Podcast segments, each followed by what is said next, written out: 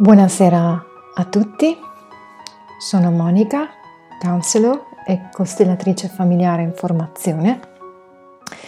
E in questa prima eh, serie di pillole per l'anima voglio portare il mio contributo eh, sull'argomento um, counseling e relazioni d'aiuto, um, ma anche sulla comunicazione e la relazione tra esseri umani in un ambiente che comprende il contesto in cui ci si trova, la storia individuale e collettiva, insomma l'universo nel quale ognuno di noi si trova a vivere. Tratteremo vari temi che riguardano sia il counseling sia um, ehm, le relazioni viste eh, da una prospettiva più eh, quotidiana anche.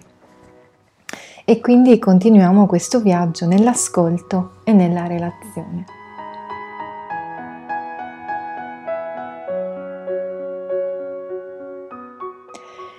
E, um, oggi sarò un po' più uh, eh, meno quotidiana, nel senso che mi riferisco a uh, delle, eh, degli argomenti che riguardano molto più um, un counselor professionista. E, e, e, quindi in punta di piedi volevo toccare insieme a voi il tema dell'accettazione incondizionata. Cos'è l'accettazione incondizionata di cui parla Carl Rogers, il padre del counseling?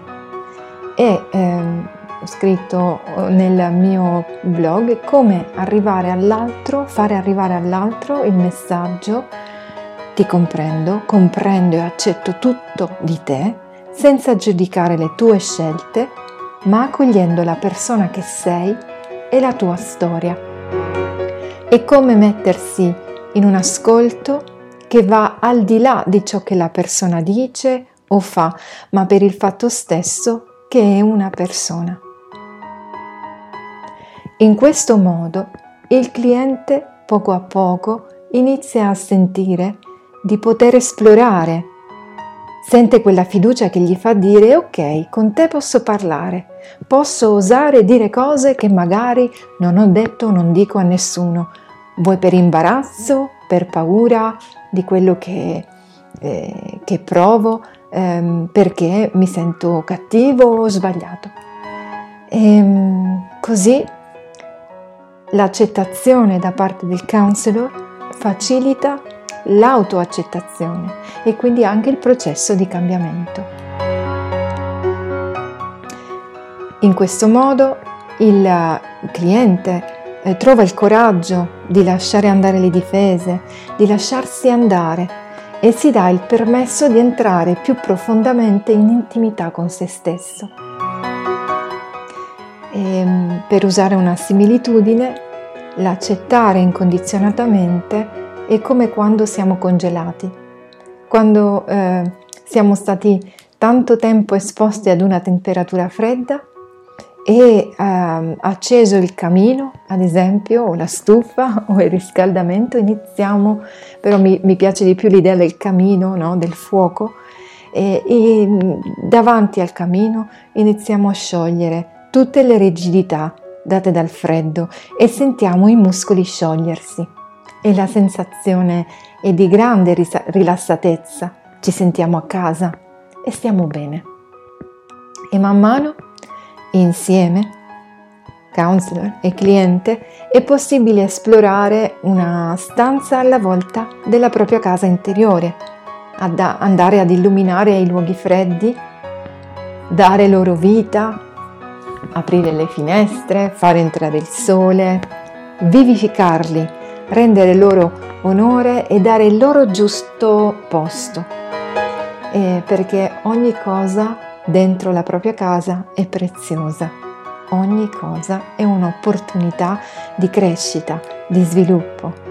Ed è così, sentendo di poter esplorare, di potersi fidare, che inizia il processo di cambiamento e questa componente dell'accettazione incondizionata è parte dell'ascolto, ne abbiamo parlato anche negli scorsi episodi, eh, perché permette di eh, svolgere um, un, di, lo svolgersi di un colloquio. Ma cosa significa quando accetto incondizionatamente? Significa che approvo tutto quello che dice il cliente? No, significa che accolgo quello che mi sta dicendo senza dare una reazione. Mm, può capitare che io non sia d'accordo con quanto dice un cliente, ma accolgo quanto esprime perché accolgo la sua persona, la vedo nel suo contesto, nella sua storia, così com'è. Attraverso l'ascolto, la riformulazione, anche il cliente viene poi guidato dal counselor a illuminare quelle parti che possono danneggiare se stesso o chi sta intorno a lui o lei.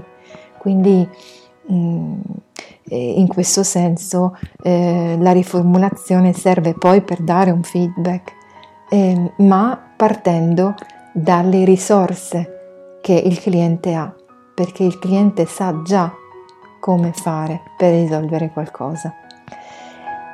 L'accettazione incondizionata allora significa che io vedo il nucleo della persona, ciò che essa in fondo è e ciò che può divenire. È come dire credo in te ma senza parole.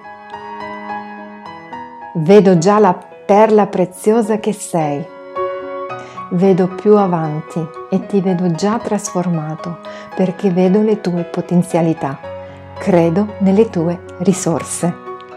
E dall'altra parte si genera fiducia perché il cliente è accolto per quello che è, perché c'è qualcuno che crede in lui.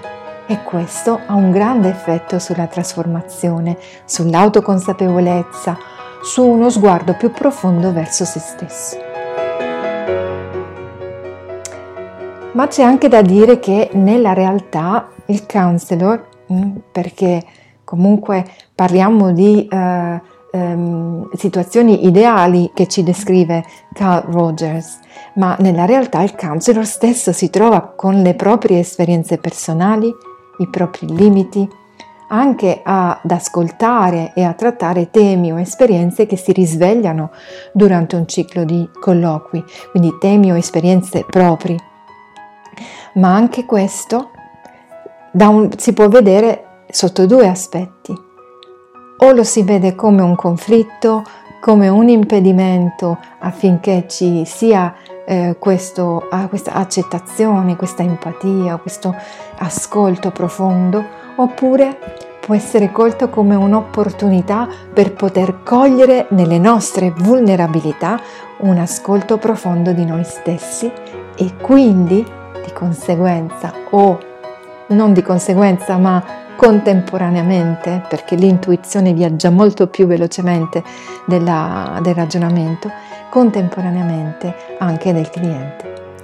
Perché la trasformazione non avviene a senso unico, in un solo senso.